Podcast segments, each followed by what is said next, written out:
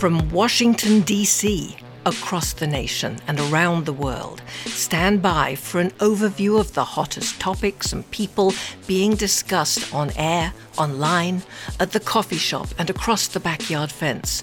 Powered by the research of Talkers Magazine, the national conversation. It's time for the Michael Harrison Wrap.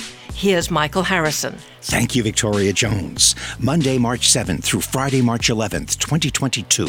It was a week of war, both military and economic, as gas prices in America and the UK soared to almost record shattering prices, and talk media conversation about COVID 19 fell to a record two year low. We're about to embark upon a powerful hour of black belt talk radio, during which your tolerance for hearing different but legitimate points of view will be tested. We've got lefties, righties, and fence sitters. Please don't get angry. Just listen closely, and while doing so, maintain a degree of educated skepticism, regardless of whether or not you agree. We'll be joined by Kevin Casey at the Talkers Communications Center in Springfield, Massachusetts, with the top 10 topics of the week. Graham Mack in London, England, talking about the British view of the war in Ukraine. Victoria Jones in Washington, D.C., taking us on a tour of the inner workings of Vladimir Putin's head. Michael Olson in Santa Cruz, California, sharing insights into Xi Jinping's thought process as he negotiates his relationship with Russia. John DePetro in the border city of Rezhel, Poland, discussing his conversations with refugees pouring in from nearby Ukraine, and retired talk radio great Ronn Owens of KGO San Francisco fame commenting on the rise in crime that has degraded life in the city by the bay.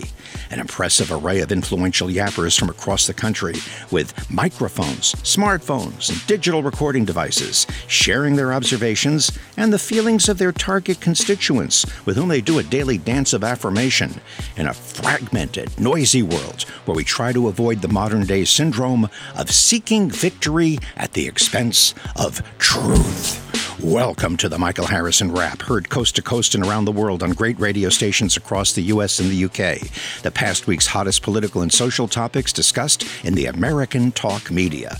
Information's gathered from a variety of sources, including data tracked by the broadcasting trade publication Talkers Magazine, of which I'm editor and publisher. This installment of the Michael Harrison Wrap is being brought to you in part by Bernadette Duncan's book that takes the reader into the world of talk radio, titled Yappy Days Behind the Scenes with Newsers, Schmoozers, Boozers, and Losers, available now at Amazon.com. Joining us now is Kevin Casey, executive editor of Talkers Magazine. Kevin, give us a rundown of the 10 most talked about stories on talk shows in America this past week. Thank you, Michael. That number 10 this week, International Women's Day. This past Tuesday, March 8, was International Women's Day, a global holiday endorsed by the United Nations to commemorate the cultural, political, and socioeconomic achievements of women. It basically serves as a focal point in the women's rights movement, bringing attention to such issues issues as gender equality, reproductive rights, and violence and abuse against women.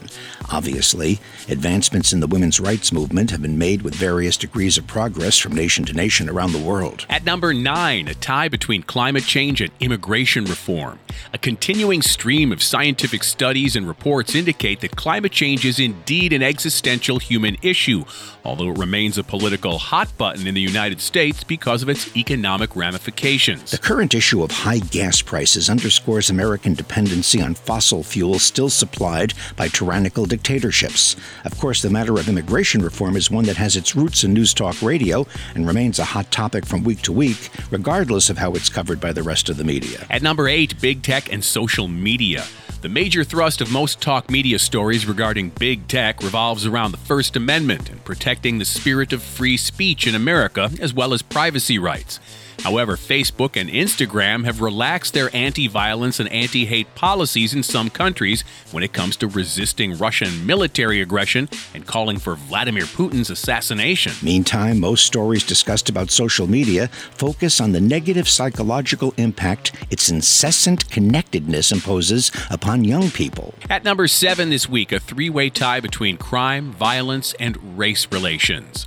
Crime and violence on our city's streets remain the top political issues impacting elections in urban areas across America, causing even liberal commentators and politicians to complain about the radical wokeness district attorneys and judges in such cities as San Francisco and Philadelphia. On the racial front, there's always something happening. In Chicago, disgraced actor Jussie Smollett was sentenced to 150 days in jail for staging a hate crime against himself. He still maintains his innocence. And in Atlanta, movie director Ryan Coogler was briefly and mistakenly arrested for making an innocent bank withdrawal while being black. At number six, COVID 19. This is the lowest ranking of the coronavirus on the Talkers chart since the World Health Organization proclaimed it a pandemic two years ago this week. Approximately 6 million people have died around the world due to COVID 19, with new studies indicating the number could be as much as three times that figure. Meantime, mask mandates across America continue to be rolled back as the number of infections decrease. At number five, the 2022 and 2024 elections. It's always political season in America. And now we've reached the point of dealing with both the midterm and presidential elections at the same time. Meanwhile, the relationship between the GOP and former President Donald Trump remains a centerpiece of conservative political discussion. At number four, the January 6 committee investigation and convictions. Michael Flynn, former President Donald Trump's one time national security advisor, invoked his Fifth Amendment right during a deposition before the January 6 committee on Thursday, declining to answer the panel's questions. And a federal jury on Tuesday swiftly convicted the first accused January 6 rioter to go on trial. After only three hours of deliberations, the jury found Guy Wesley Reffitt guilty on five counts. Many more convictions are expected to follow. At number three this week, the economy and gas prices. As a result of economic consequences of the war in Ukraine, soaring gas prices are approaching the $5 per gallon mark. That, of course, is fueling, no pun intended, the present state of runaway inflation, along with the supply chain breakdowns and labor shortage plaguing the national economy as we hopefully dig our way out of the pandemic era. At number two, U.S. relations with China and Russia. The three way balance of influence between the world's superpowers has become a subject of intense intrigue as Xi Jinping cautiously backs his buddy Vladimir Putin in a friendship that, as he puts it, knows no limits. Of course, the big fear keeping the world on edge is the danger of this conflict rapidly escalating to a nuclear confrontation between Russia and NATO. And at number one this week, the Russia Ukraine war. The invasion of Ukraine by the Russian military machine has become the dominant topic of conversation in the American talk media and throughout the world. And it appears to be the opening chapter in the emergence of a post pandemic era that'll soon render the boundaries of the past five years of political conversation obsolete. Hang on to your hat. There's a new bumpy and wild ride ahead. Thank you, Kevin Casey from Talkers Magazine. You're plugged into the Michael Harrison Wrap. The Russian invasion of its neighbor and former Soviet satellite Ukraine has remained at the top of the Talkers chart for the third week in a row. As you know, this show is heard across the UK as well as the United States. I checked in with our London correspondent, Graham Mack of Podcast Radio UK, to get the British perspective on the war. Well, it's tricky because people are seeing the picture. We're bombarded by pictures of it constantly on rolling news on the TV all the time. So you can feel nothing but sympathy for what the people of Ukraine are going through. I mean, it really is horrific. But we're standing, we're standing by, cheering on the ones that are, are the fighters that are, are fighting the Russian invaders, and cheering and literally clapping in Parliament when the Ukrainian leader Zelensky is, is in parliament on the big screen and everything. But all the while we're saying, no, we're not going to get involved. So it's, it, it's, you're pretty torn really. You know that you shouldn't stand by and let horrific things happen to people. But then again, the consequences of getting involved are so that the, the stakes are so high um, you've got that going on as well. Yeah, and and I'm sure it's political. I'm sure there's different factions, but of course, you know, um, the UK is so much closer to um, to Russia than the U.S. and uh, you know NATO stands as a solid block, or at least that's the that's the idea. So, is there um, a fear, a tension in the air among the population that um, we could be dangerously close to a NATO Russia war? Yeah. And the last time I checked, there are 200 targets in this little island of the UK for nuclear weapons. So if it got to that stage where Putin just has to redefine what war is, he could redefine that the sanctions are now so tough, it's an act of war, and we would be at war with Russia. And there are, you know, I live about 40 miles away from London. London is obviously a target. I live about three miles away from Stevenage, where British Aerospace is based, where they build missiles. So that's a target. And I live, I think it's probably about 20 miles south of Cambridge. And Cambridge is a, I don't know why, probably because of the university, but that is a, a target as well. So we wouldn't stand a chance. And I lived in New Zealand and Australia for seven years in each country during the 80s and took out citizenship in both countries. And Julie and I have made sure that our New Zealand passports are up to date hmm. because the second it is announced that we are at war with Russia, we're going to New Zealand just for a little while, just to see what happens. And hopefully, if it does happen after a few weeks, they sort it all out. But if it doesn't, I'm not sure we'd be coming back. I don't know, but we'd definitely be going if we could get a flight. Okay, then we are then we're talking about a severe, dire situation. Obviously, you're you're expressing the emotions uh, being that close to uh, the situation, and it's uh, it's very dramatic and it's very compelling. Politically, is there any kind of a debate going on among the British, both uh, in terms of the government and in terms of the public and the media, um, or is it all basically um, a united front? I would say it's a united front, but there are calls, you know, there will be, you know, there's radio phone ins on should we support a no fly zone, which could be seen if uh, as NATO getting involved because it could mean RAF jets are, are shooting down Russian jets. Some people think we should, and some people think it's wrong that we should stand by and let it all happen to the, the population of Ukraine. There's, it's also been politically, you see, we voted for Brexit and a lot of people who voted for Brexit, I voted to stay in the EU, they voted for that because they didn't like the free access that people from, in particular, Eastern Europe were getting to, they could just walk into Britain. And there were people thought that, uh, for instance, Polish people were taking jobs, they were uh, stretching the resources of our natural, National Health Service. And so they wanted Brexit to stop immigration. And so now that there's a refugee crisis, Britain has been pretty slow to accept refugees from Ukraine, you know, less so than, than what is the EU that we're not part of anymore. So some people are saying that we should let more refugees from Ukraine into Britain. And some people are saying, no, we shouldn't. And the government who got elected on the back of Brexit. Boris is there because he was a pro Brexit candidate for right, prime minister. He's got to be very, very careful on that one. It's a very dodgy line to tread. They've got to show some humanitarian uh, responsibility, but also they've, they've still got to pander to the people who put him where he is, who were the pro Brexit people, which was nearly half the, which was just over half the country. What's the attitude in uh, in Great Britain toward the Biden administration?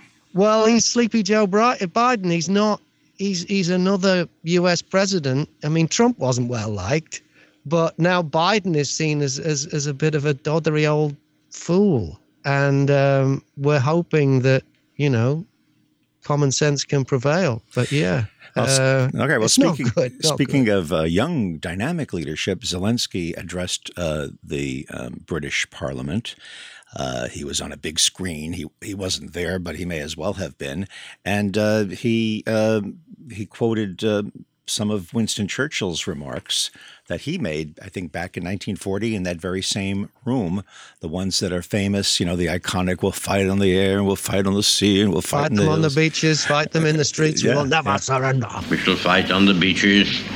We shall fight on the landing grounds. We shall fight in the fields and in the streets. We shall fight in the hills. We shall never surrender. That uh, resonated, didn't it? That uh, that, it that did, struck yeah. a chord uh, in the British psyche. I understand. Yeah, it's because people have a support for for him and his people, but how far we want to go with that is another thing. You know, we're looking at um, outrageous fuel prices to come, and they've already gone up partly because of Brexit but partly because we're surviving COVID. We're, you know, we're, we're still not fully out of that. Right now, it's one pound fifty-five for a liter of petrol. So to put it into your measurements, we're paying nine dollars a gallon for petrol for gasoline, and nine dollars a gallon. And electricity is is already going up. Um, Julie and I, we only live in a small flat and we're only paying 80 pounds a month. But Julie's friend, who lives in a big house with a lot of kids, uh, they were paying 200 pounds a month and they've just had a letter saying it's going up to 600 pounds a month. That's the equivalent of, uh, of 800 US dollars for electricity. And this is only the beginning. We haven't fully felt the impact of stopping uh, Russian oil and gas getting into the country. That's going to get a lot worse. So people are realizing they're going to have to pay for this. Is what we all know. We've got to pay for the. We haven't paid for the pandemic yet, so we've got we've got this still to come. So it'll be interesting to see how much support this gets in maybe a few months' time if it if it goes that long, you know. That's our London correspondent Graham Mack of Podcast Radio in the UK. Coming up next, a look inside the head of Vladimir Putin with Victoria Jones in the nation's capital. You're plugged into the Michael Harrison Wrap.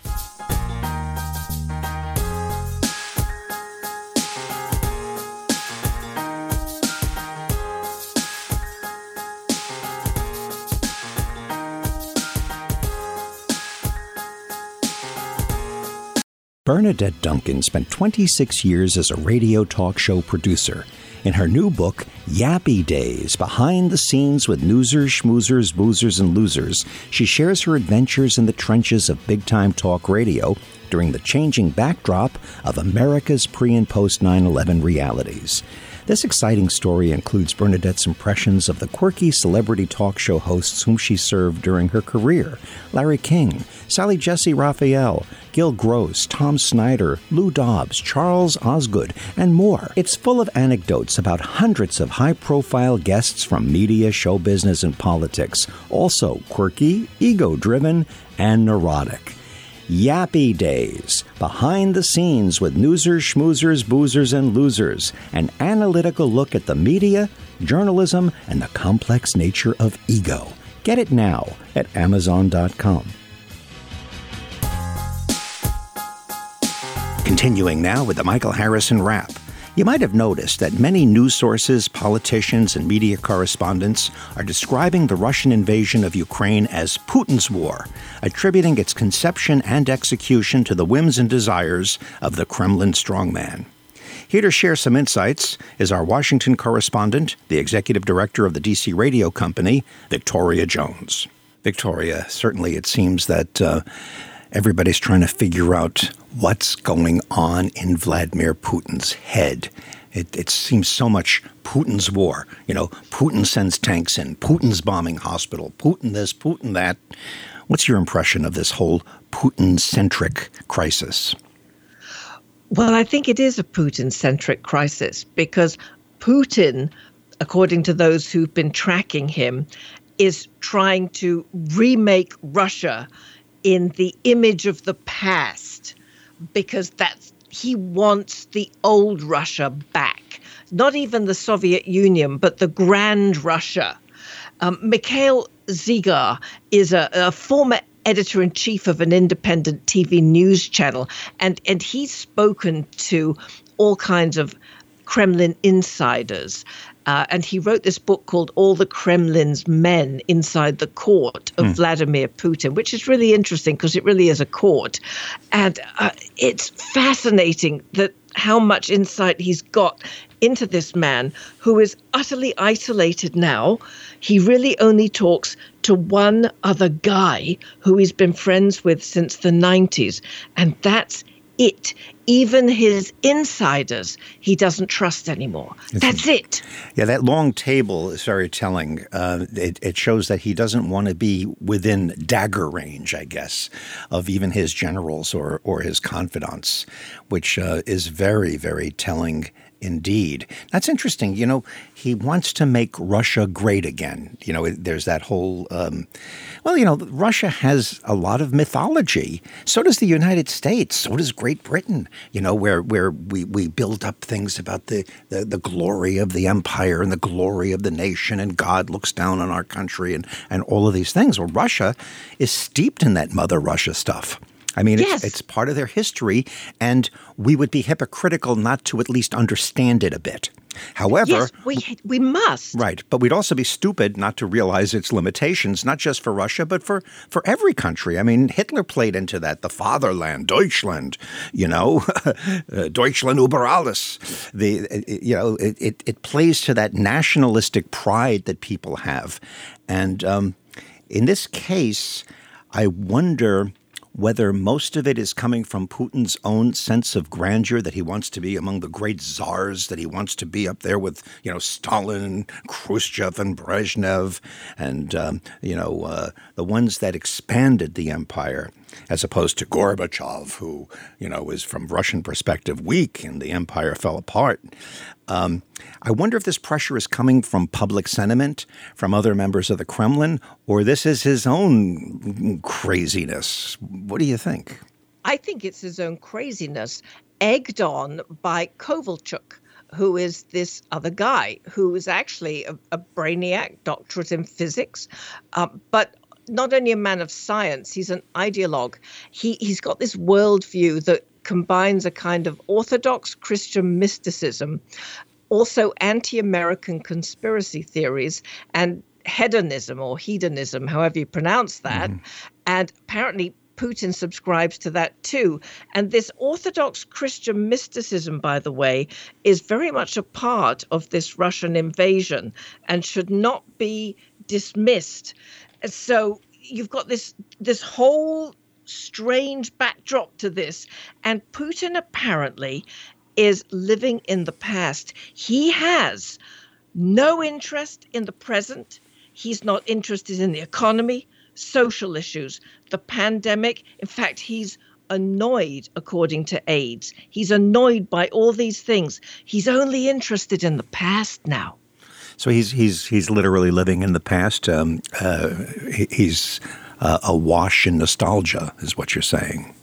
Yes, in fact, um, President Macron of France was stunned, according to a French diplomat, when Putin gave him this long, long history lecture during one of their talks just last month. He was sort of sort of shocked by this, but apparently this is what he does. He wants to recover from years of what he sees as humiliation by the West. And he sees Russia now as getting strong and the West as weak, particularly since there was only one politician he took seriously, and she's gone. And that was Angela Merkel. That's very interesting. Now it's going to be fascinating to see how his um, fellow, um, you know, bureaucrats, Kremlinites, uh, party leaders, oligarchs. I frankly don't have a, an accurate handle on how the whole thing works there. It's shrouded in mystery to me.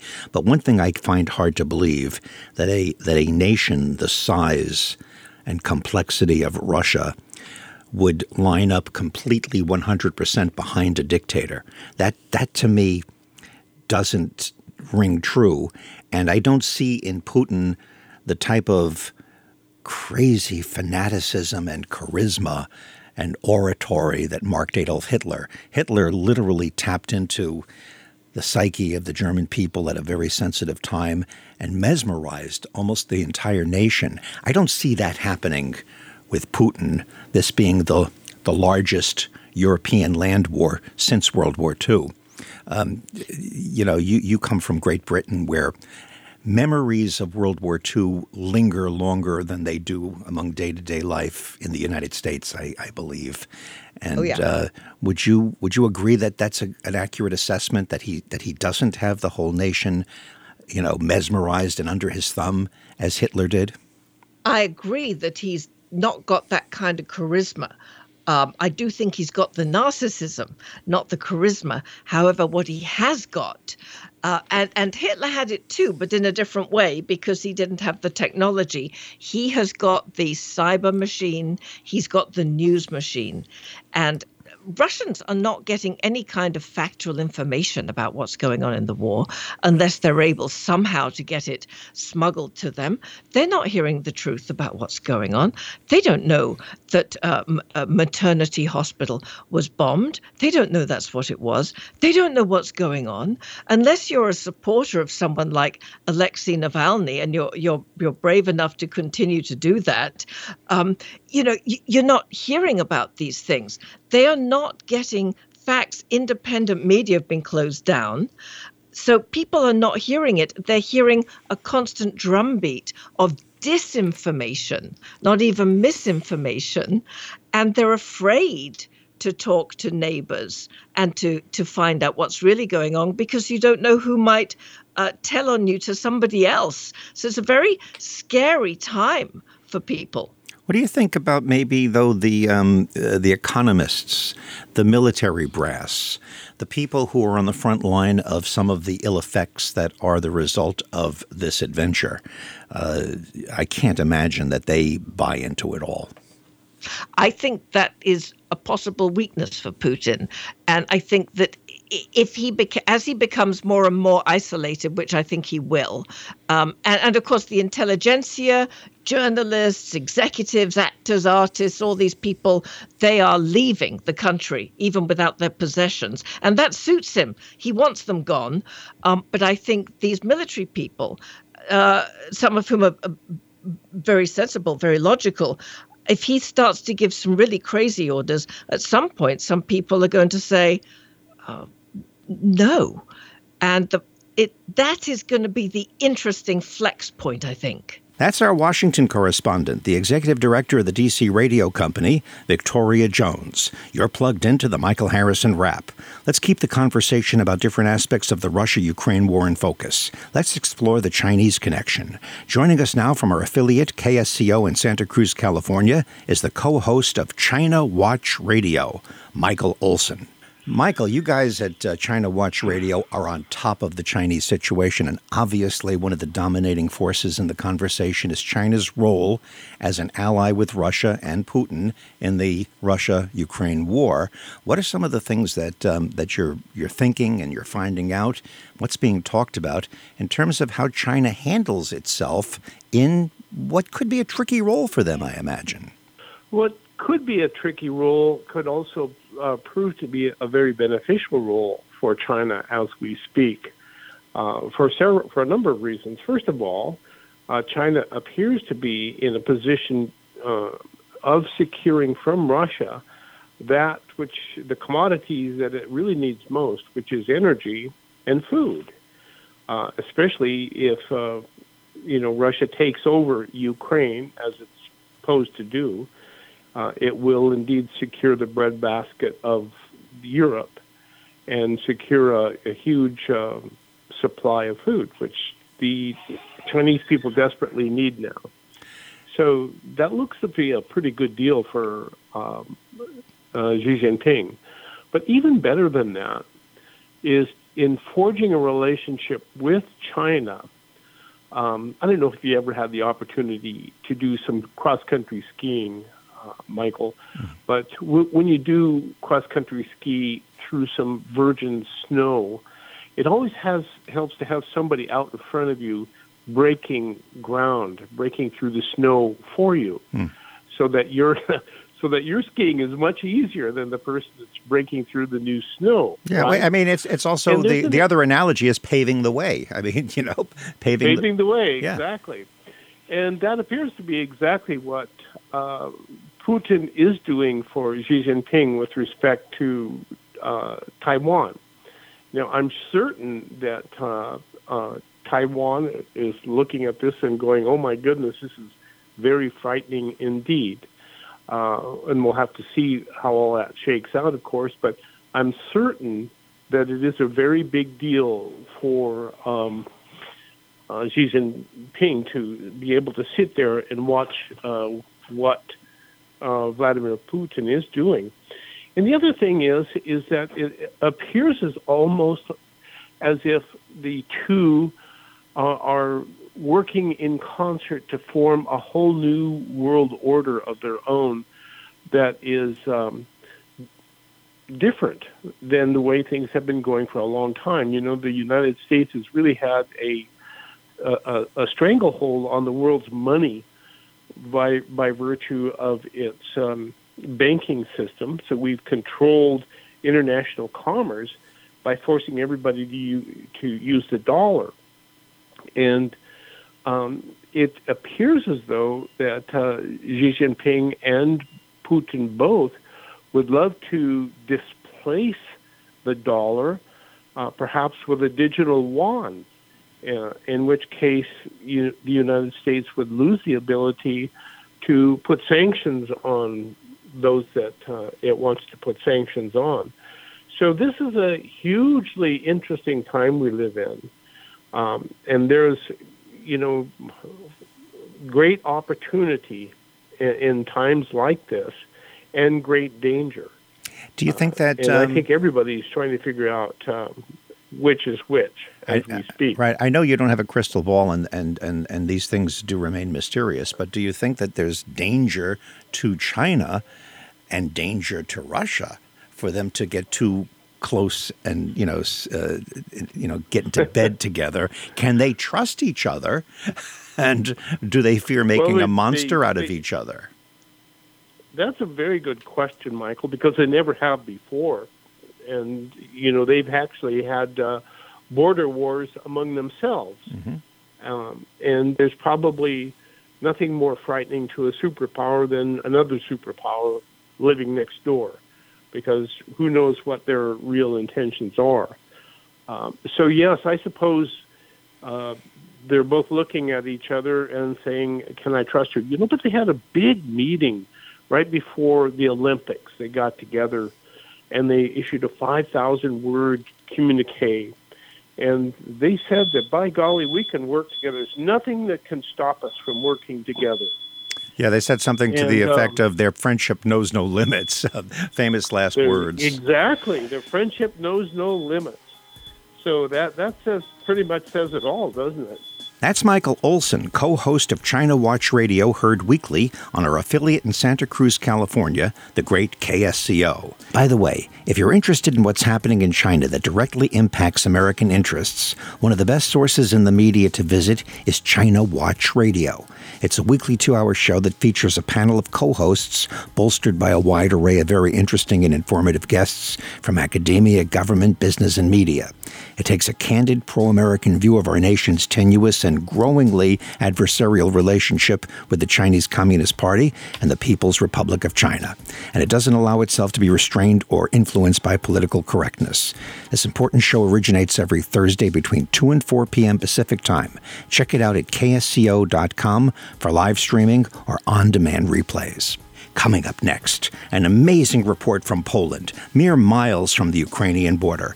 You won't want to miss what talk show host John DePetro has to say. You're plugged into the Michael Harrison Wrap.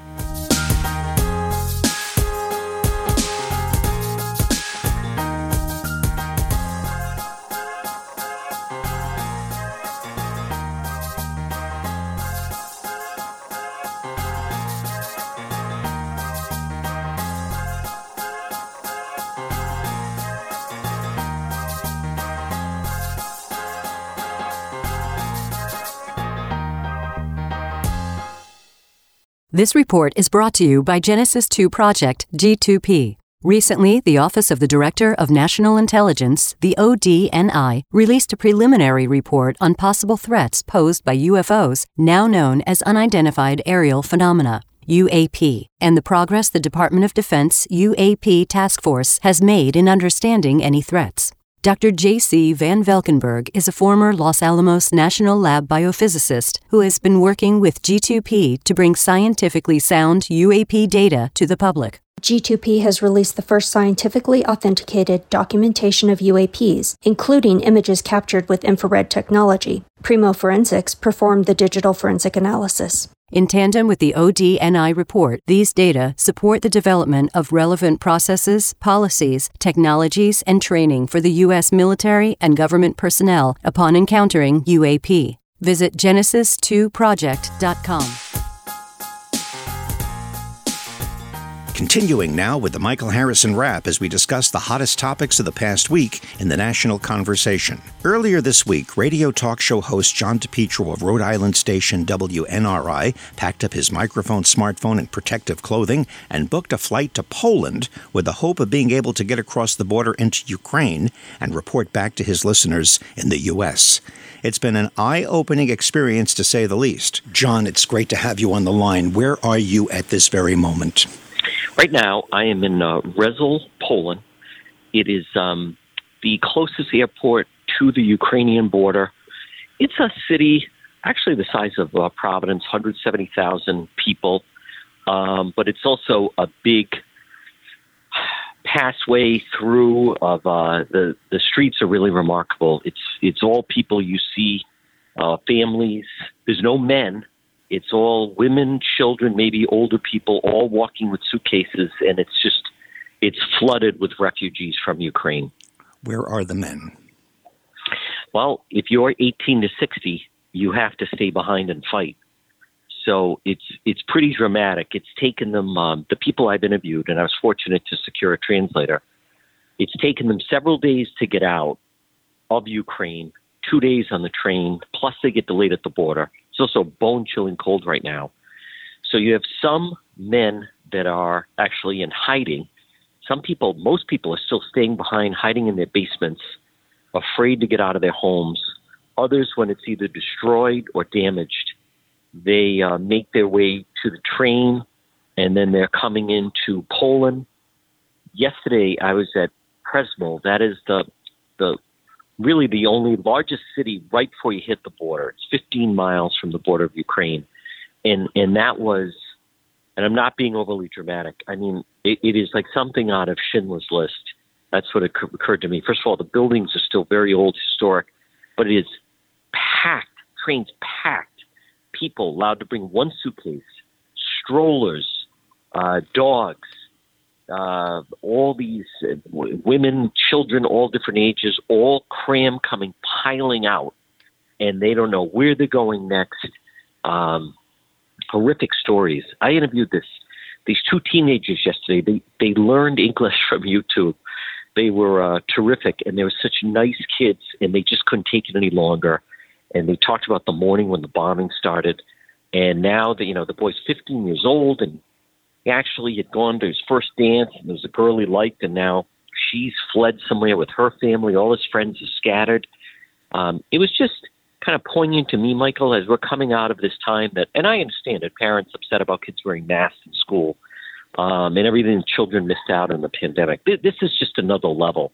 And despite it all, they, you know, they, they just, it's so inspiring. They, they love their leader. They love their country they don't want to be refugees. They want to go back home. They actually don't want to come to America. Mm-hmm. They um, it's it's just horrific the way they describe that just hours on hours on end of uh of of the bombing and the sheer terror of it. Um, many older people apparently uh, are unable to make it down to the basement, so then they're just upstairs in the home. And then um, some people have described that some of the older people are they they want to be they're like defiant that I, I refuse. I will not leave, and I'm not going to go hide in the basement. If I'm going to go out, this is the way I'm going to go out. It's um, it's it's really riveting to listen to their interviews. And again, I'm very fortunate that on day one I scooped up a, uh, a, a tremendous translator. How are the Polish people that live in this city? How are they handling this disruption to their to their way of life. One, I imagine they're terrified at the thought of nuclear war between NATO on and Russia. Yeah. But um, what, what's that? What, what's their take you know, on this? Um, Poland, the people again that I've talked to, the older ones, they they almost feel like not, not, you know, not we're not going through this again. We know where this story leads. They're very adamant that they do not want to have. They don't. If if if Putin takes Ukraine, that makes Poland the neighbor um, there's definitely increased presence. I mean, it came out this week that the U.S. has moved their Patriot missiles from Germany now to, to Poland, and that's uh, about 10 miles north from where I am right now in uh, Rzeszów. But the, the Polish people, this the whole city is uh, is on edge. Now they are reaching out, and it's pretty dramatic the amount of volunteers and the people helping these refugees as they come piling in, and you see the just the uh, the sheer number of young children. I mean, young children, children that you'd hesitate to maybe take like on a long trip, and instead they, you know, everybody has one suitcase. One suitcase is allowed on the train, but the Polish people they're very very concerned of, of where this is is going to go. Um, and and uh, it's just it's real uncertainty. There's an atmosphere, Michael. I, I have an experience of uh, of people feel this is different than the pandemic. It's different than a storm. It's um, it's hard to pinpoint. It's it's it's real tension in the air and well, uh, and they're very fearful of where this whole thing is leading for them. Well, what an experience for you, not just for the people listening to this across America and across the UK, where we are heard on uh, podcast radio and a number of stations. Um, uh, this is a heck of an experience for you. People should know that you're not representing a major network. You're not representing a major news organization. You're on a radio station in Rhode Island, and you're using new media, and and you finance this totally by yourself. And uh, what kind of psychological and and you know uh, thought process did you have to go through to reach a point where you got on a plane and went to a city you've never been in that's um, several miles away yeah. from a country at war with Russia? I mean, wow. well, you know what? Uh, first of all, I don't know if one of the I mean, I've worked for some of the bigger companies. I don't know if they'd let someone do it because there's definitely an element of danger. I have traveled Europe. I've traveled a little bit. This is where the story is. And what I like about it is, you know, it's just been such a polarizing time between the elections and COVID. I, I, I I'm getting back to, and I'd like just let people tell their stories. Regular people have incredible, riveting stories, and, and it's what these people are experiencing. You just think of what it would have been like to not being in our what it, what would it have been like to be in our format during the Second World War or something like that. Mm-hmm. Um, this is extraordinary what's taking place, there's there's a common bond. They can tell that I want to just hear their stories. They they want people to know what's happening. They it means something to them that you know that someone like myself has taken the time to go over. I got on the phone with some of my top sponsors, explained what I want to do, and everyone was just 100% on board. So I thought, you know what, if I think about this too long. I'm going to talk myself out of it. It's been very, very challenging. It is tough doing the broadcast um, in in a in a foreign country, but you know, I they they can tell. I also have two mic flags, and I put a blue and yellow just so they realize that I'm supportive of Ukraine. I also, Michael, I've, I've bounced some of the propaganda that we hear off them, and they have no idea what I'm talking about. Explain. These are poor, innocent people that, and, and I want to just also stress, they have pictures. They live in nice homes and they have nice businesses. This woman showed me what a beautiful garden, and they have such a beautiful way of life, and it's it's completely completely gone. I mean, we see like the hurricane comes ripping through Florida, but they they they love their country. They have a nice life, and in a moment's notice, pack up one bag and they leave it all behind. It is it is brutal to watch, but it's yeah. I, I I find them very inspiring, and they they have a good spirit about them. Um, those two children, those two teenagers, the brother and sister, they're traveling alone. Their parents stayed behind. They got them on the train. Oh my! It's um, you know, it's just the, the perspective of, and I, I even put out, I, I don't want to hear another parent complain about they had to go on a plane with their child at Disney World and they couldn't keep the kid quiet for the trip. Or we see, you know, the, the, uh, the families in the restaurant and the child's, you know, walking around the restaurant causing a problem.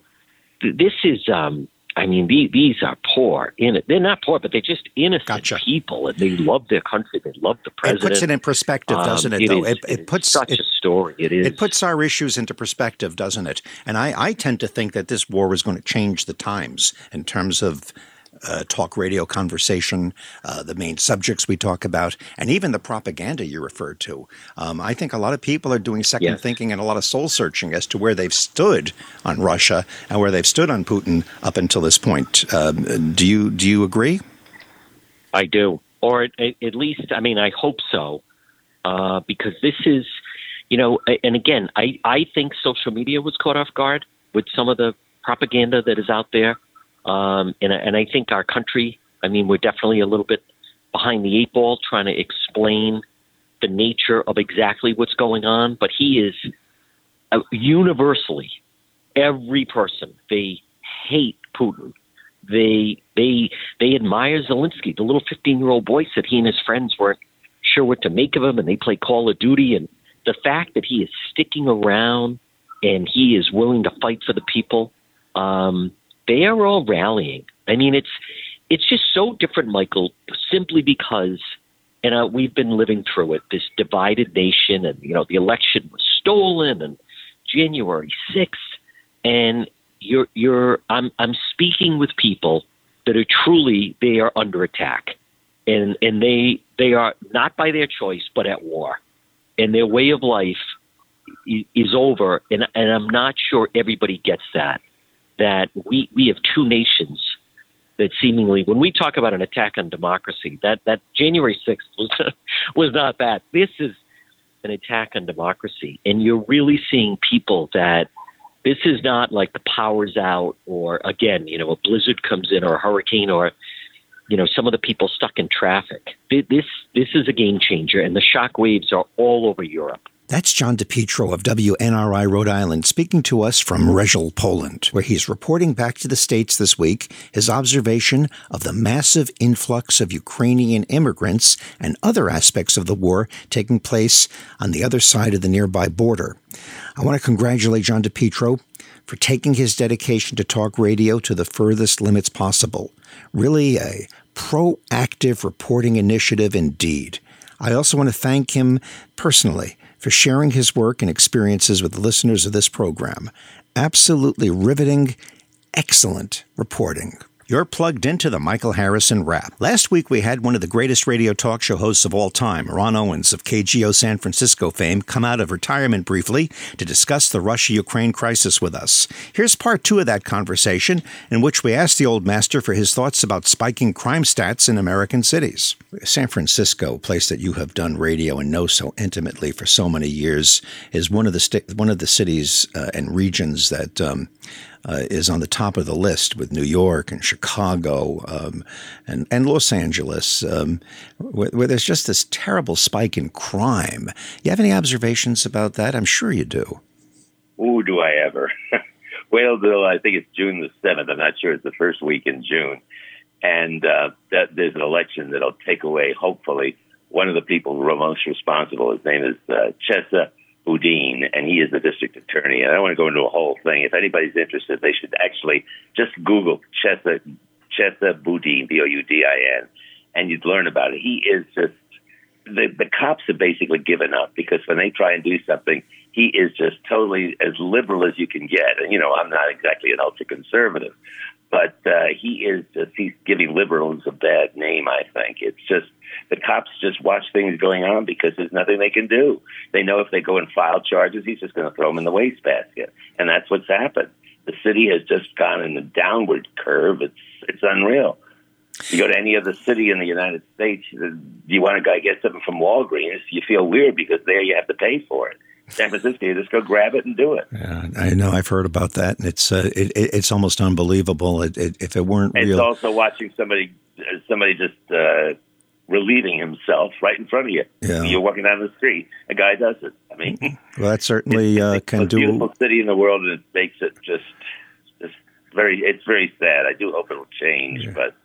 I'm not thoroughly optimistic. Somebody taking a dump in front of your richy, your, your ritzy apartment uh, can certainly hurt the property values. I don't mean to be crass, but uh, it comes down to uh, not just yep. Uh, loss of uh, quality of life, but but loss of uh, of uh, an economic uh, soundness. It, it's it stinks. It really does. And literally too. That's Ronn Owens of KGO San Francisco fame, one of the greatest radio talk show hosts of all time, joining us in retirement to discuss the disturbing rise in crime in the city by the bay, as well as the rest of America. And that about does it for this latest installment of the Michael Harrison Wrap, an overview of the national conversation, looking back at the week of Monday, March 7th through Friday, March 11th, 2022.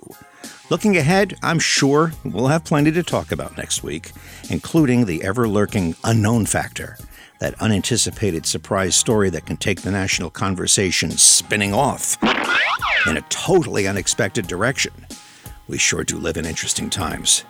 I can be reached via email at michael at talkers.com. My podcast, The Michael Harrison Interview, can be heard at mhinterview.com.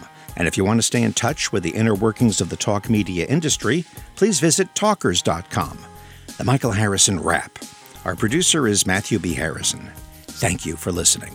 The Michael Harrison Wrap is a production of Good Phone Communications presented in association with Talk Media Network and Talkers Magazine. Copyright 2022, all rights reserved.